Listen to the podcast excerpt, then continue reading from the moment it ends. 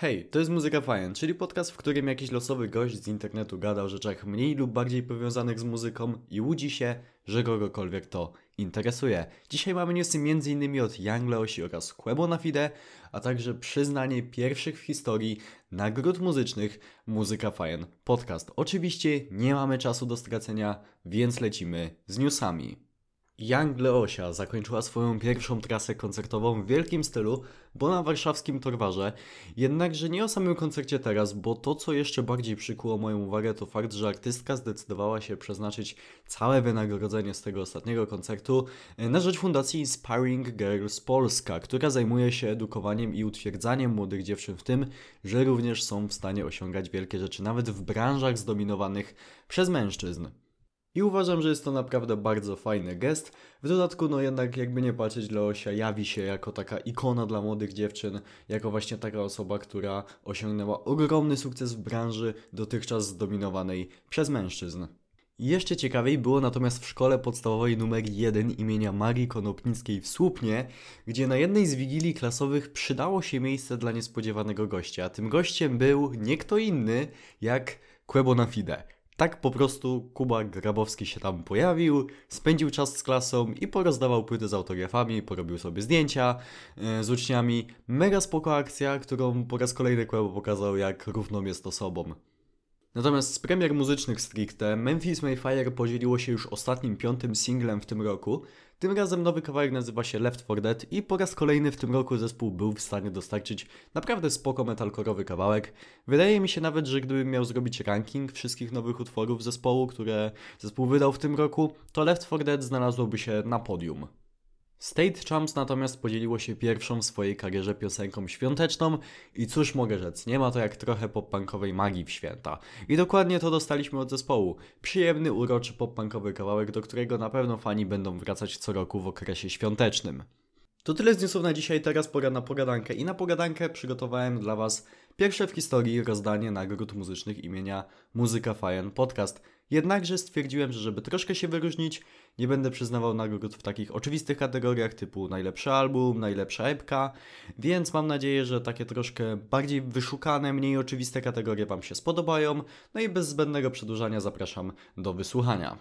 Pierwsza kategoria to najbardziej pozytywne zaskoczenie roku i ta statuetka idzie do Wage War wraz ze swoim nowym albumem Manic. Jeśli słuchaliście podcastu na bieżąco, e, to wiecie pewnie jak bardzo pozytywnie byłem zaskoczony tym albumem, ponieważ Wage War od kilku lat było na czele takiej moim zdaniem najnudniejszej ery w historii metalcore'u i oczywiście robili tą formułę lepiej niż zdecydowana większość zespołów, no ale mimo wszystko nie była to muzyka jakoś bardzo kreatywna ale tym albumem naprawdę pokazali, że potrafią wejść na dużo wyższy poziom kreatywności.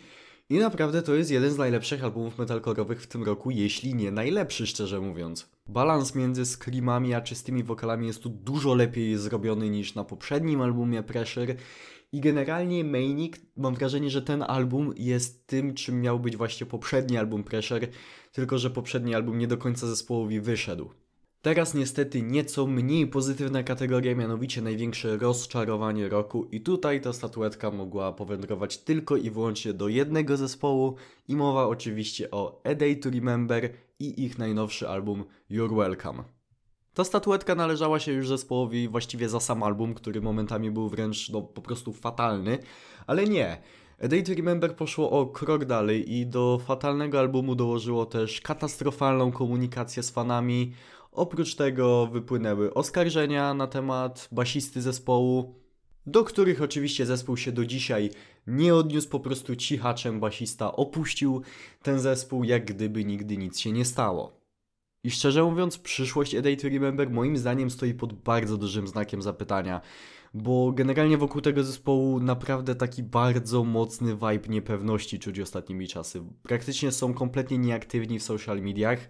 Yy, tak jak powiedziałem, nie odnieśli się w żaden sposób do sprawy z Joshua Woodwardem, czyli ich basistą i po prostu grają na zwłokę, jak gdyby uznali, że po prostu przeczekają to i ludzie zapomną. Nie, ludzie nie zapomną.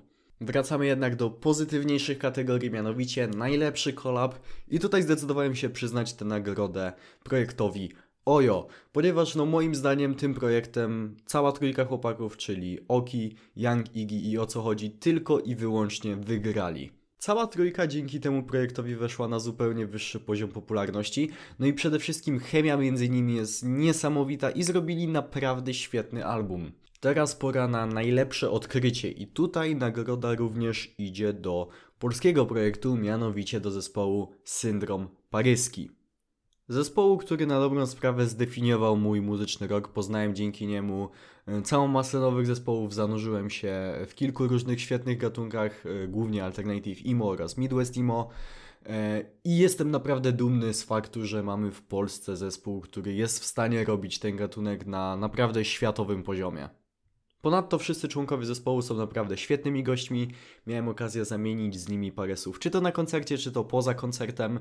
I naprawdę moim zdaniem warto ich wspierać i możecie zacząć to wspieranie od przesłuchania ich najnowszego albumu Małe pokoje w dużym mieście. Teraz pora na kategorię najładniejsza okładka i tutaj również syndrom paryski był jedną z moich pierwszych myśli, ale stwierdziłem, że nie chcę, żeby zwycięzcy się powtarzali, dlatego postawiłem na Montero, czyli debiutancki album Lil Nas Xa.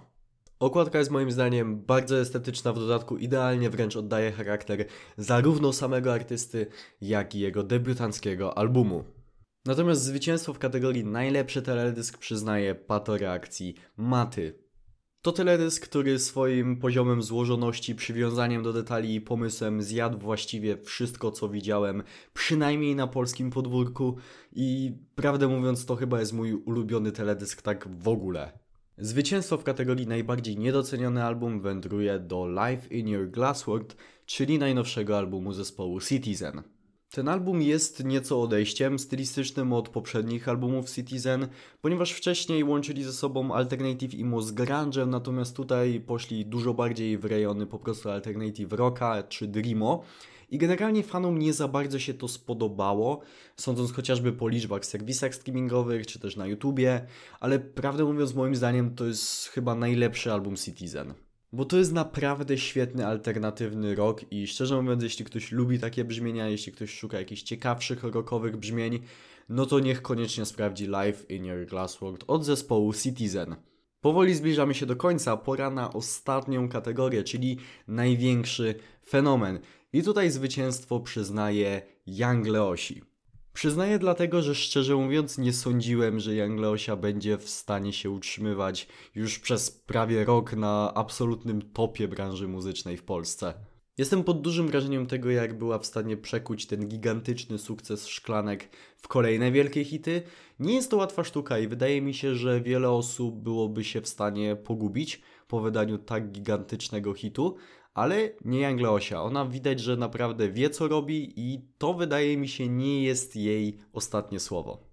No bo w momencie, w którym ktoś wyprzedaje całą swoją trasę koncertową, pierwszą w swojej karierze, która kończy się swoją drogą na warszawskim Torwarze, no to wydaje mi się, że mimo wszystko możemy tu mówić o czymś więcej niż tylko jakimś miesięcznym przebłysku, który za chwilę przeminie. I to by było na tyle, jeśli chodzi o dzisiejszy epizod Muzyka Fajn Podcast. Dzięki wielkie za wysłuchanie go do końca i korzystając z okazji życzę Wam wszystkim wesołych świąt. Słyszymy się co prawda jeszcze raz przed końcem roku, ale życzę też już Wam od razu udanego Sylwestra i życzę Wam wszystkim, aby następny zbliżający się rok był lepszy niż ten kończący się właśnie. Standardowo przypominam też, że w opisie tego podcastu znajdują się linki chociażby do mojego serwera Discord, do mojego kanału na YouTubie, na TikToku i tak dalej, i tak dalej. Ja już dłużej nie przedłużam, życzę Wam raz jeszcze miłego dnia bądź wieczoru i do usłyszenia następnym razem. Hej!